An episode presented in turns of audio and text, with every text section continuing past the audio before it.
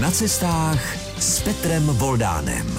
Přesně tak, pořad na cestách tentokrát je také na cestách. My jsme v obci Lupenice, kousíček od Kostelce nad Orlicí, jsme v Královéhradeckém regionu a to, co slyšíte, to je kulisa domu, který se opravuje, přestavuje a staví a hostitelem nám tady je, a teď to zkusím vyčíst všechno, publicista, vydavatel, ilustrátor, ale hlavně námořník Rudolf Krautschneider. Hezký dobrý den. Taky přeju hezký dobrý den. No a jak vidíte, bude to cestování dobrodružné a zajímavé, tak zůstaňte s námi. Dohrála nám první písnička, dospíval nám Karel Kryl. Udělali jsme vám radost? Velikou radost, protože je to zpěvák, který ho obdivuju jako zpěváka a ještě si ho můžu vážit jako člověka, což není obvyklý. Říká náš dnešní host v pořadu na cestách Rudolf Krautschneider. A my jsme za ním cestovali do obce Lupenice, ale eh, kdybychom chtěli být ortodoxní, dívám se tady na politickou a dopravní mapu světa, už má něco za sebou, ale ten celý svět je přímo před námi a tam jsou i ty oceány, tam moře, tak my bychom za vámi let kdy mohli klidně na moře. Vy jste prý jednu chvíli strávil nepřetržitě čtyři roky na vodách. No, tak by se to tak dalo říct, ale já nikdy nevím, co je to nepřetržitě, protože musíte někde přistát, musíte nabrat vodu, musíte někde pracovat, musíte se někde nezodpovědně zamilovat, čili to je tak složitý, že tvrdit, že jsem byl čtyři roky na moři non-stop, je nesmysl, to asi nebyl nikdo. Chápu to správně, taky jsem si nad tím trošku lámal hlavu, no ale pojďme k tomu, co jsem nakousl hned před první naší písničkou v pořadu na cestách na vlnách Českého rozhlasu Hradec Králové a Pardubice, který právě posloucháte. To jméno Rudolf Krautschneider, já si na tom trošku lámu jazyk.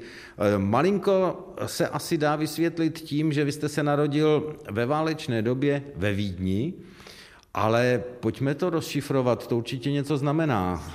Tak eh, kdyby se to přeložilo přímo, tak je to nesmysl. Byl by to kraj zelených listů, ale například polsky se řekne bylinář želař. Čili to je vlastně ve staré Němčině bylinář. Dneska už si myslím, že se ten termín ani moc neužívá, že se lidi léčí spíš chemicky a prášky než bylinama, že to byla spíš jenom hra. Mimochodem, máte rád byliny? Bylinky? No tak mám rád byliny, protože je skoro nikdy nekonzumuju. A jedna z bylin, kterou chlapi milují přímo, je chmel, takže tvrdit, že bych se nikdy nedostal do kontaktu s bylinama, asi nejde.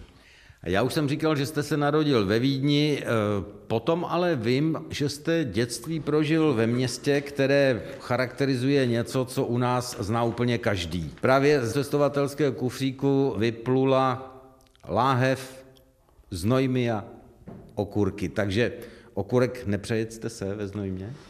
No, tak ve Znojmě, Znojmo je známý ne okurkama, jak si budete myslet, ale jsou tam největší katakomby na světě je tam 100 hektarů ploch ve čtyřech patrech pod sebou, je to nejstarší moravské město, Znojmo, a navíc tam žil úžasný člověk, který se jmenoval Charles Seasfield. Vám to určitě nic neřekne, protože vy jste publicista, čili nemůžete mít takový hluboký historický znalosti, ale říká vám něco jméno Charles Seasfield? Tak to nám do vysílání vstoupil mobil, ale to nevadí a já můžu odpovědět, že mi to jméno opravdu nic neříká. Tenhle ten člověk. Aha. A teď se držím knížku pro vaši představu, vážení posluchači, takovou spíš sešitkovou verzi, spíš sešitek s titulem Chlapec od řeky Die, Rudolf Krautschneider a je tady ten Charles Seasfield a taky Karel Postl. Tak. Postava dospělá a postava klukovská. No a už tady vidím dál, znovu jsem na titulní straně. Je to možná povídky, nevím, co je tam dál. Když vám přečtu první odstavec, tak se budeme chytat trošku. Chlapec od řeky Die. Popice, malá vesnička u moravsko-rakouského pohraničí, byla uznána již v roce 1252 králem Přemyslem Otakarem jako majetek rytířského řádu křižovníků. No a teď mě i posluchačům vysvětlete, proč v ruce mám tenhle ten sešitek s tím textem a proč jste tam u toho napsaný zrovna vy. No, já jsem napsaný jako autor, ale ten Charles Seasfield, který se jako chlapec jmenoval vlastně Postl, měl takový jako česko-rakouský jméno, to, to je, je on, to klučina. nejsem vůbec já prostě. A chci jako říct, že je to jeden z prvních lidí na světě, to asi víte, že první knížku o indiánech napsal Ferimon Cooper a ve stejné době i Charles Seasfield, čili vlastně potažmo Postl, který pochází od Znojma a je to literárně obrovská a na světě uznávaná osobnost, kterou v Čechách bohužel nikdo nezná. A mně to je líto, tak jsem vydal takovou, řekněme, brožurku o jeho životě a tu rozdávám. A je náhoda, že ten Klučina v té kresbě na titulní straně knížečky má v jedné ruce eh, prak, ale podle mě má pod tím oblekem námořnické tričko. To je samozřejmě, náhoda? protože to taky byl námořník, samozřejmě, že to byl taky mořeplavec, byl to člověk, který se v Americe později kamarádil s indiánama a napsal o nich krásnou knihu, která se jmenuje Tokeav. No to je prostě kouzlo a já jsem měl to štěstí, že jsem vyrůstal ve Znojmě u dědečka a dědeček tohohle Charlesa Seasfielda potažmo postla obdivoval, takže od malička jsem poslouchal jeho příběhy, který mi dědeček vyprávěl a četl. A protože u Znojma je udělaný taky takový malý muzeum, tak já, když mě někdo navštíví a jedeme do Znojma, tak s ním jedu do toho muzea a rozčiluje mě, že po dvou hodinách v tom muzeu, když se jich třeba zeptám za pár hodin, nikdo nic neví. Tak proto jsem ten jeho životopis nadspal do jedné drobné knížečky, protože se mi to zdá hřích. Mimochodem, tenhle člověk je v knížce, která se jmenuje Mis dobré naděje, která vyšla v Němčině a taky v češtině, později v překladu. Také ve stejné řadě hrdinů, jako je Jack London, Kipling, Dostojevský, prostě patří mezi absolutní světové literární hvězdy a mě fakt rozčiluje, že v Čechách nikdo nezná a proto jsem tu malou příručku napsal, abych ji mohl rozdávat. Tam někdy v té době vznikal eh, ten eh, váš pocit, ten sen dostat se na moře a oceány? No, já jsem měl obrovský štěstí, že jo, protože většina dětí vyrůstá vlastně u rodičů a určitě to znáte i z vlastního osudu. Rodiče jsou v sexuálně produktivním věku, kdežto dědeček, který už se dostal za zenit života, už prostě tyhle problémy neřeší a soustředil se na jednoho malého kluka, a to jsem byl já, takže já do dneška z toho těžím a můj dědeček miloval moře. Aha. My jsme chodili do kostela k svatému Mikuláši ráno, když tam nikdo nebyl a tam je kazatel na vetvaru globu. On vždycky říkal, dívej se, všude je samý moře. Kdyby tady přistál někdo z kosmu, tak ani pevninu nemusí najít. Ty musíš být námořník. Takže já jsem to měl vlastně od malička každý den na tapetě a můj dědeček měl nádherný knihy o moři. A co mě vždycky v posledních letech fascinovalo, nikdy moře neviděl. to, je, to je neuvěřitelný na tom. To je asi tak, jako Mika Valtary napsal Egyptiana Sinuheta a nikdy si nesáhl na ten egyptský písek a neviděl ty pyramidy na vlastní oči. Tak to je trošku podobné. Tak takhle jste slyšeli, jak začínala vlastně cesta Rudolfa Krautschneidera od kazatelny ve tvaru globu z kostela až na moře a oceány. Budeme se po nich plavit, budeme si o tom i dál povídat, protože já nepatřím k námořníkům, jsem tam jsem na nějaké lodičce, i lodi byl. Musím říci, že největší dobrodružná plavba pro mě byla kousek pár dnů se plavit na ledoborci na severní mořské cestě, ale třeba trajekty mezi Evropou a Anglií ty mi kdy nedělali moc dobře. Trpěl jste někdy mořskou nemocí? No, trpěl jsem obrovskou mořskou nemocí, protože když nejsem na moři, tak jsem nemocný. Pojďme k lodím. Kdy jste postavil první loď? No, tak já jsem stavil lodě celý život, že jo. Lodí, které se pohybují po větších vodách a po moři, tak ta, kterou jste dneska viděl, ta je desátá. Takže jsem postavil vlastně deset lodí, které by byly vhodné na plavbu po moři a drtivá většina z nich taky po mořích nebo oceánech plula a pluje. Já musím vysvětlit eh, posluchačům, my než jsme začali eh, tohleto povídání v pořadu na cestách, tak jsme se byli podívat v přístřeší někdo by to nazval možná stodolou, anebo podobně, kde jsou rozpracované, rozdělané dvě lodě dokonce. A já jsem k ním slyšel i o tom, že jedna z nich je pro dětský domov. Proč vyrábí Rudolf Krautschneider, který se plavil po mořích, můžu o něm klidně mluvit nejenom jako o staviteli lodí, ale také jako o námořníkovi. Proč zrovna lodě pro dětské domovy? To si povíme hned po písničce a ta bude v polštině. Dozněla nám polská písnička, v podstatě musím prozradit, že v pořadu na cestách, tentokrát s Rudolfem Krautschneiderem, na přání. Proč byla polská? Protože Poláci dneska produkují nejvíc písniček o moři. Je to způsobený tím, že Polsko mělo maličký kousek moře a po roce 1945 dostali celý pobřeží. Vlastně si to rozšířili o německou část a mají podobný přístup k moři jako Češi.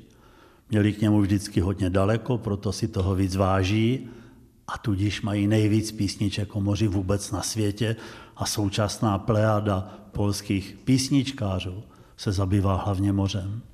Tak to máme vysvětleno a teď pojďme k tomu, co jsem nakousl právě před tou písničkou. Proč loď pro dětský domov a proč spolupráce s dětskými domovy zrovna u vás? No, tak je to daný tím, že já jsem měl obrovský štěstí, protože jsem vyrůstal vlastně v rodině, kde můj otčím byl absolutní alkoholik, takže jsem vyrůstal na ulici a drtivá většina mých kamarádů po roce 45 vlastně neměla oba rodiče, nebo někdo žádný, protože Znojmo bylo pohraničí, takže jsme měli všichni k sobě blízko a protože jsem vyrostl na ulici, za což jsem strašně vděčný dneska, jako dítě jsem to nechápal, ale dneska prostě mám obrovskou radost, protože člověk byl hozený do života a myslím si, že je to prospěšný. Svoje děti si samozřejmě v té situaci představit už nedovedu, ale vždycky, když někoho odvedli do dětského domova, my jsme udělali výpravu a vždycky jsme ho unesli zpátky. Takže proto to protažení té linky dětských domovů až do dnešních časů, kdy s dětskými domovy spolupracujete nejenom s českými dětskými domovy, ale i s polskými a vy dokonce pořádáte něco, co se trošku vymyká i mým představám a to je plavby kluků, dětí z dětských domovů na vašich lodích. No, ne vždycky jenom na mých lodích, protože když jsem se vrátil v roce 94 z plavby kolem Antarktidy, tak jsem byl tak nadšený a teď byla ta nová doba a jsem tady vlastně souvisle tři a půl roku nebyl, takže jsem plný nadšení prostě vzal na moře, pronajal jsem si lodě od kamarádů v Polsku a vzal jsem na moře 74 dětí. Byli nějaký vychovatelé, jak řekněme 65 nezletilců. Nebyl Bylo to nádherný. Ne, prostě moře je nejbezpečnější část světa. Když potkáte nějakého blba, který začne tvrdit, jaký je hrdina, že plul po moři, tak je to pitomec, protože žádný Čech nikdy na moři nezahynul. Nikdy. Moře je nejbezpečnější část světa. Vy jste jel autem tady z Prahy, vy jste riskoval život doslova.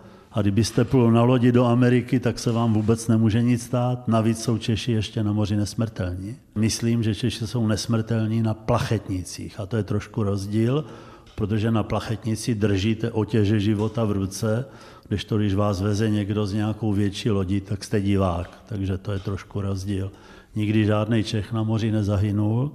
A já jsem roky přemýšlel, jak je to vůbec možné, protože hynou Rakušané, Maďaři, Poláci, všichni hynou na moři, na plachetnicích, Češi nikdy. A pak jsem na to vlastně přišel. Jeden můj kamarád, který pracoval na zaoceánské lodi, když měli Češi večírek, zjistil, když odešli, že zmizely všechny korky od vína. Čili já jsem si vymyslel, že Češi žerou korek a proto se nemůžou potopit. netvrdím, netvrdím, že je to stoprocentní pravda, ale to je jediný vysvětlení, který jsem já jako pochopil. No. A to se mi jako vysvětlení velice líbí. Já znám ten váš názor, že moře je nejbezpečnější, že tam je nejméně rizika a že člověk je člověku největším nebezpečím v podstatě. Samozřejmě. Ale přesto dostal jste se někdy do nebezpečí i na té vodě?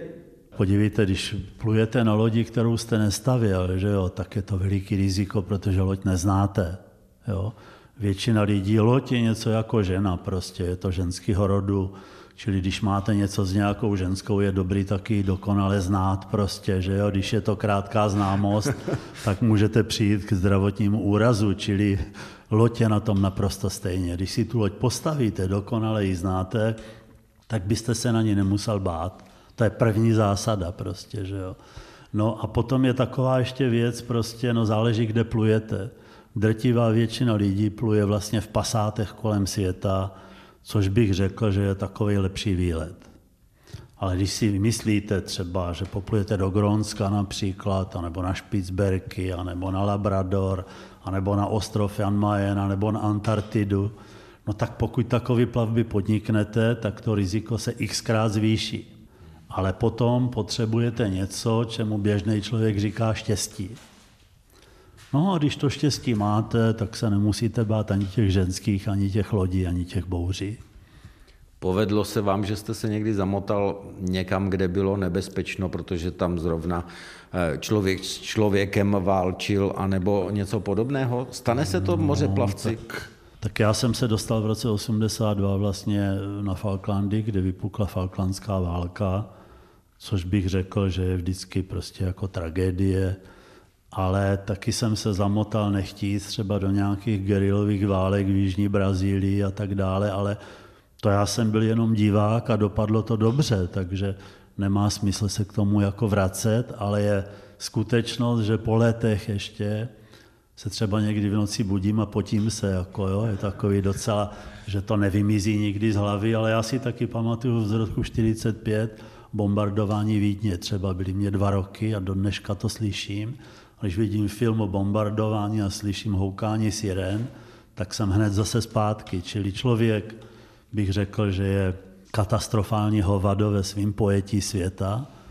Víte, třeba my si strašně vážíme vědců, že jo? Vědec vymyslí penicilín a druhý vymyslí chemický zbraň, aby vás zabil, že jo? Takže já tomu říkám rovnováha, ale nějak se mě ta rovnováha nelíbí. To je velice zajímavá filozofie, moc eh, dobře se to poslouchá, protože mně se hrozně líbí, že vy přemýšlíte eh, v zajímavých souvislostech.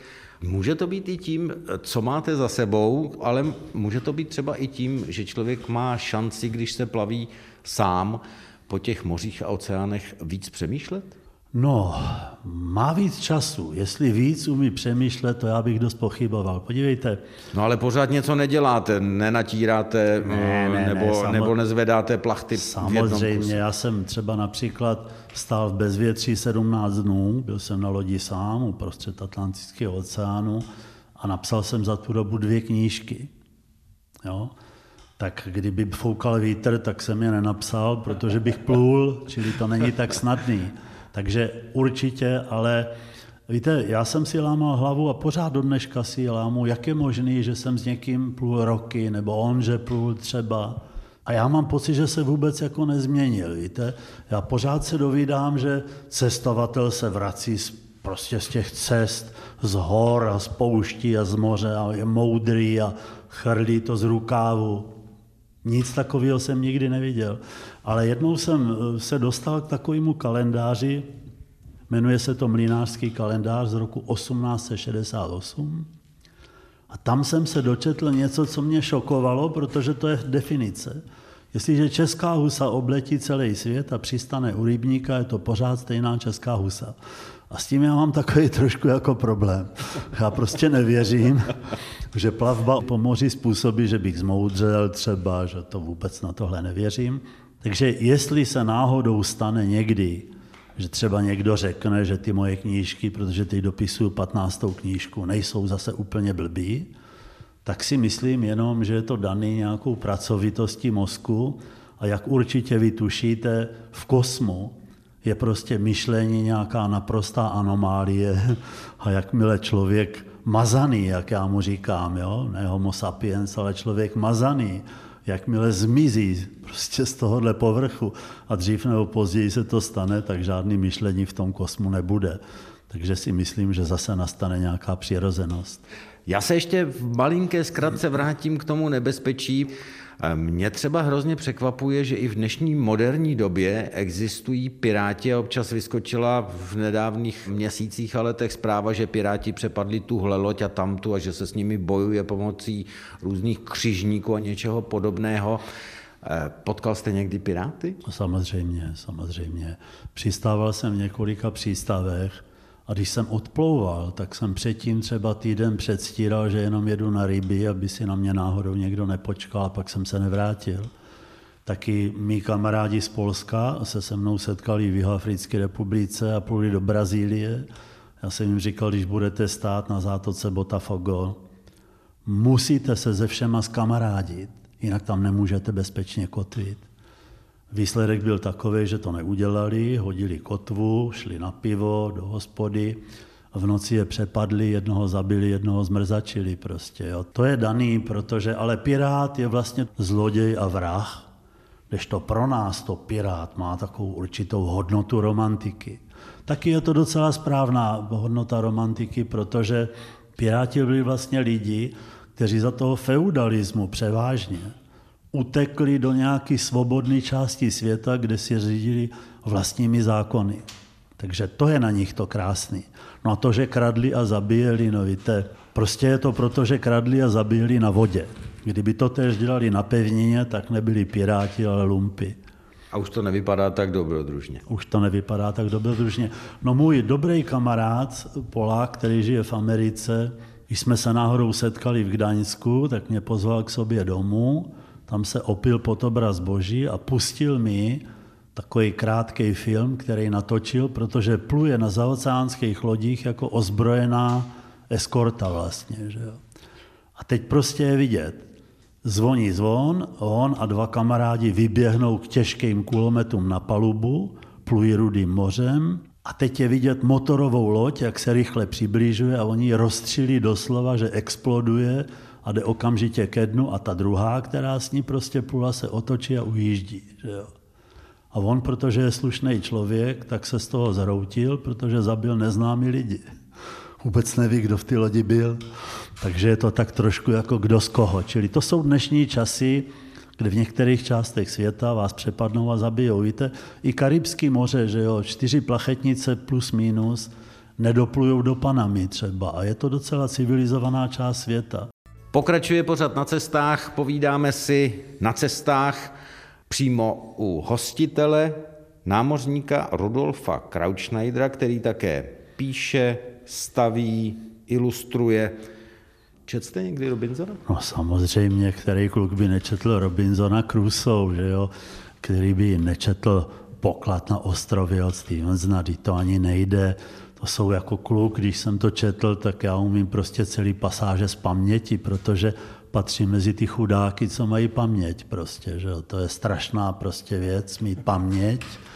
Takže já si do dneška pamatuju ve Znojmě, ve starém městě, kde kdo bydlel, jak vypadal, jak se jmenoval, kde chodil s putnou provodu, kolik unesl dříví z lesa do kopce, no takovýhle důležité věci si pamatuju, takže to je taková trošku jako hruza, ale já jsem měl obrovský štěstí prostě, já jsem jako kluk četl dobrodružství Huckleberry Fina, já tomu říkám Huckleberry Fina, jo, že já mám 7-3 základního vzdělání, čili já nemusím mluvit spisovně, jo, to se ode mě neočekává.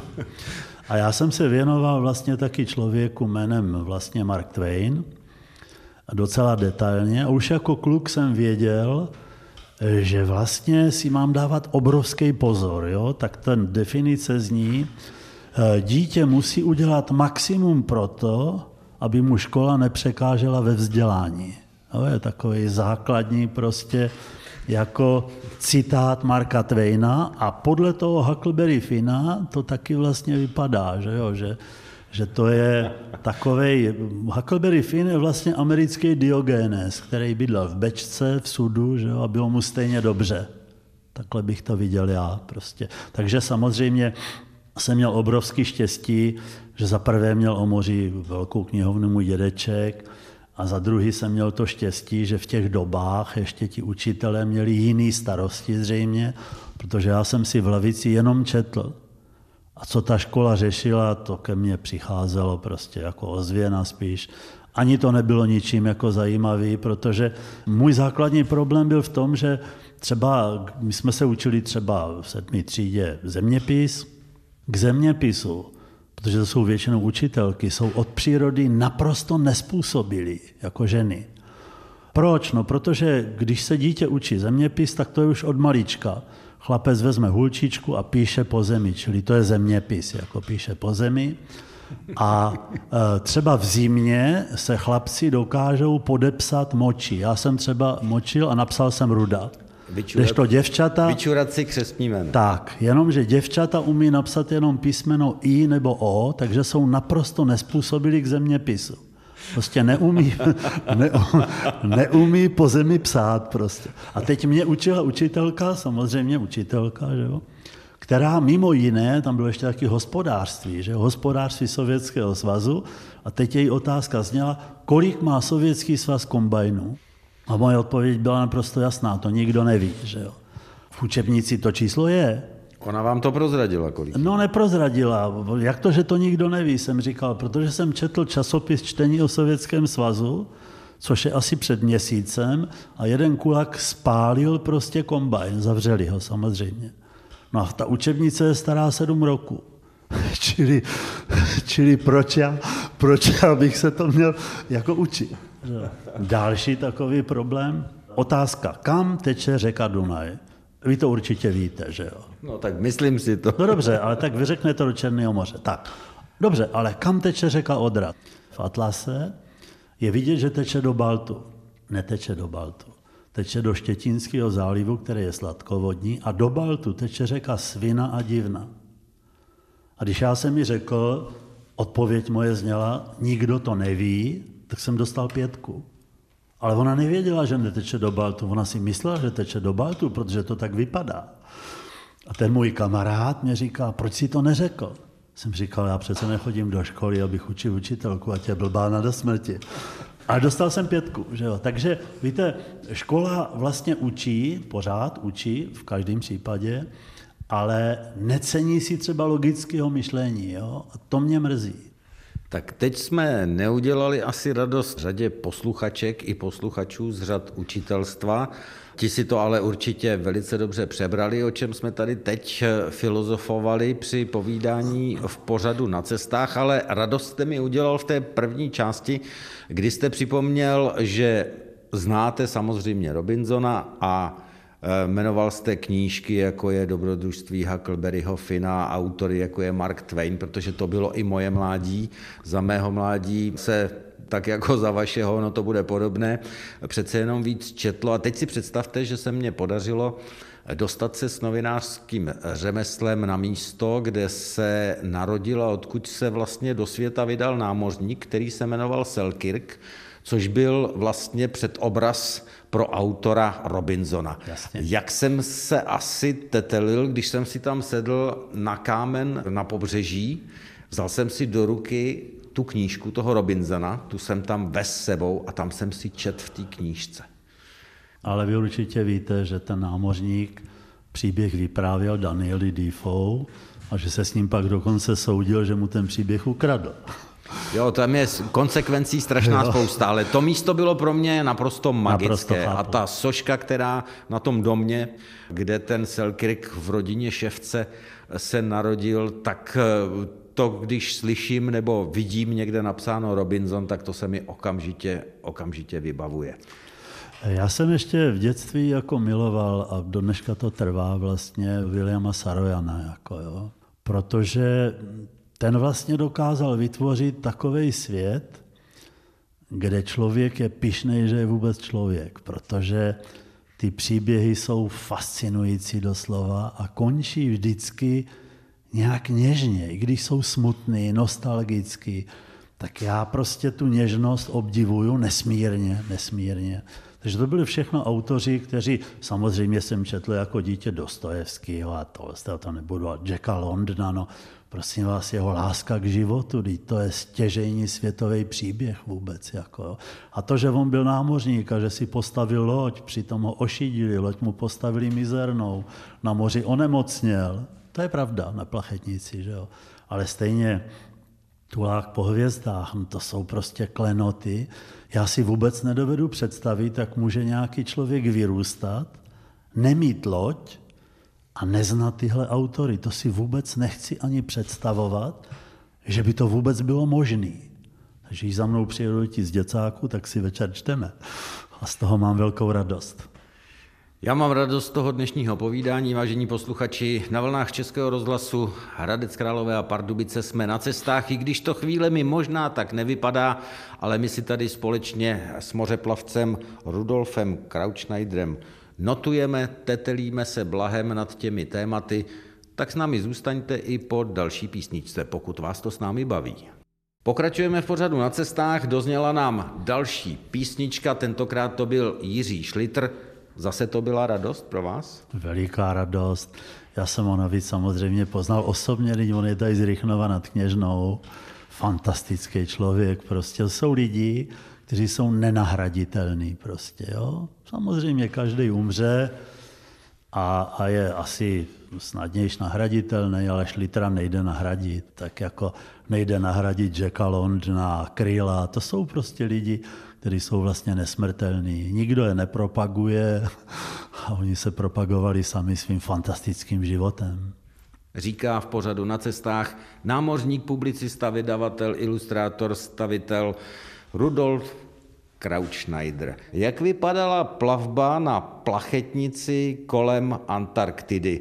Já jsem se většinu života, svého námořního života, věnoval hlavně polárním mořím, protože Těch důvodů je hodně. Je tam čistá příroda, nikoho nepotkáte, nepotřebujete peníze, nepotřebujete pás.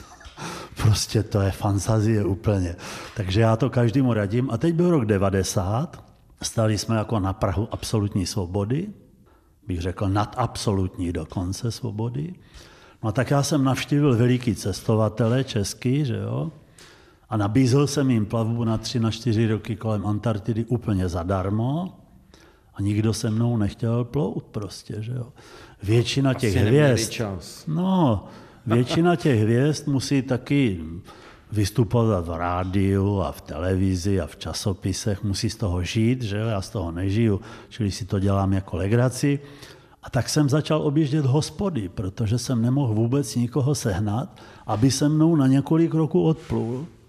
To jste měl na mysli štamgasty, že by někdo no, vyplul, anebo kuchaře, jednoho, abyste si jednoho, ne, ne, ne, ne, ne, ne, jednoho jsem sehnal jako skutečně v hospodě a jednoho jsem sehnal jako kovboje na poli, který neuměl plavat a na moři šíleně zvracel úplně strašlivým způsobem. Pro mě to je vlastně velký hrdina, takže jenom ti dva traktoristi byli ochotní se mnou vyplout v roce 90 jsem volal jachtařům a publikoval jsem, ano prostě na tři, na čtyři roky s váma nikdo nepopluje, prostě nejde vůbec. Že jo? Takže jsem sehnal nakonec dva traktoristy a ti se mnou skutečně skoro čtyři roky pluli kolem Antarktidy, navštívili jsme vlastně, dal by se říct, všechny kontinenty a byla to nádherná plavba. No a z nich se vlastně stali mořeplavci. Samozřejmě, že ten jeden, když jsme, poprvé jsem ho přivezl k moři, on tam teda přijel z Čech na koni, jo, abych byl přesný, tak prostě on stál na té pláži a teď tak zklamaně říkal, to jsem si myslel, že je to moře větší, jako jo, prostě. Je no, takže, připadal možná větší ten ale, ale čím pro mě byli ty kluci vlastně zajímaví, že jo? Taky vzděláním, protože Vojta měl osm tříd, takže byl intelektuál. Já mám sedm tříd, takže jsem byl taková ta middle class, střední třída, a Julek měl šest tříd byl Maďar taky trošku, že jo, takže to není divný.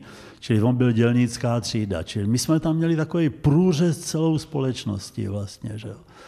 Jinak byli kluci oba úžasní, A já jsem po letech pochopil, že to byli nejlepší námořníci, který jsem já vůbec na moři měl. Teď mi povězte, já se často v tomhletom pořadu bavím s různými lidmi, kteří cestují, ať už jako cestovatelé, nebo v rámci profese a často se jich ptám, co si sebou balí na cestu.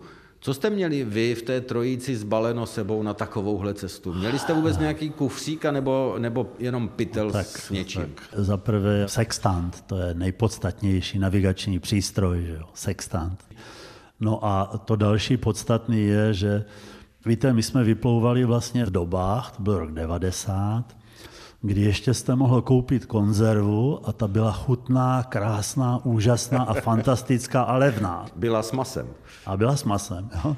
Takže já jsem vlastně, každý jsme dali 15 tisíc, bylo tenkrát strašně moc peněz a nakoupili jsme za 45 tisíc konzervy.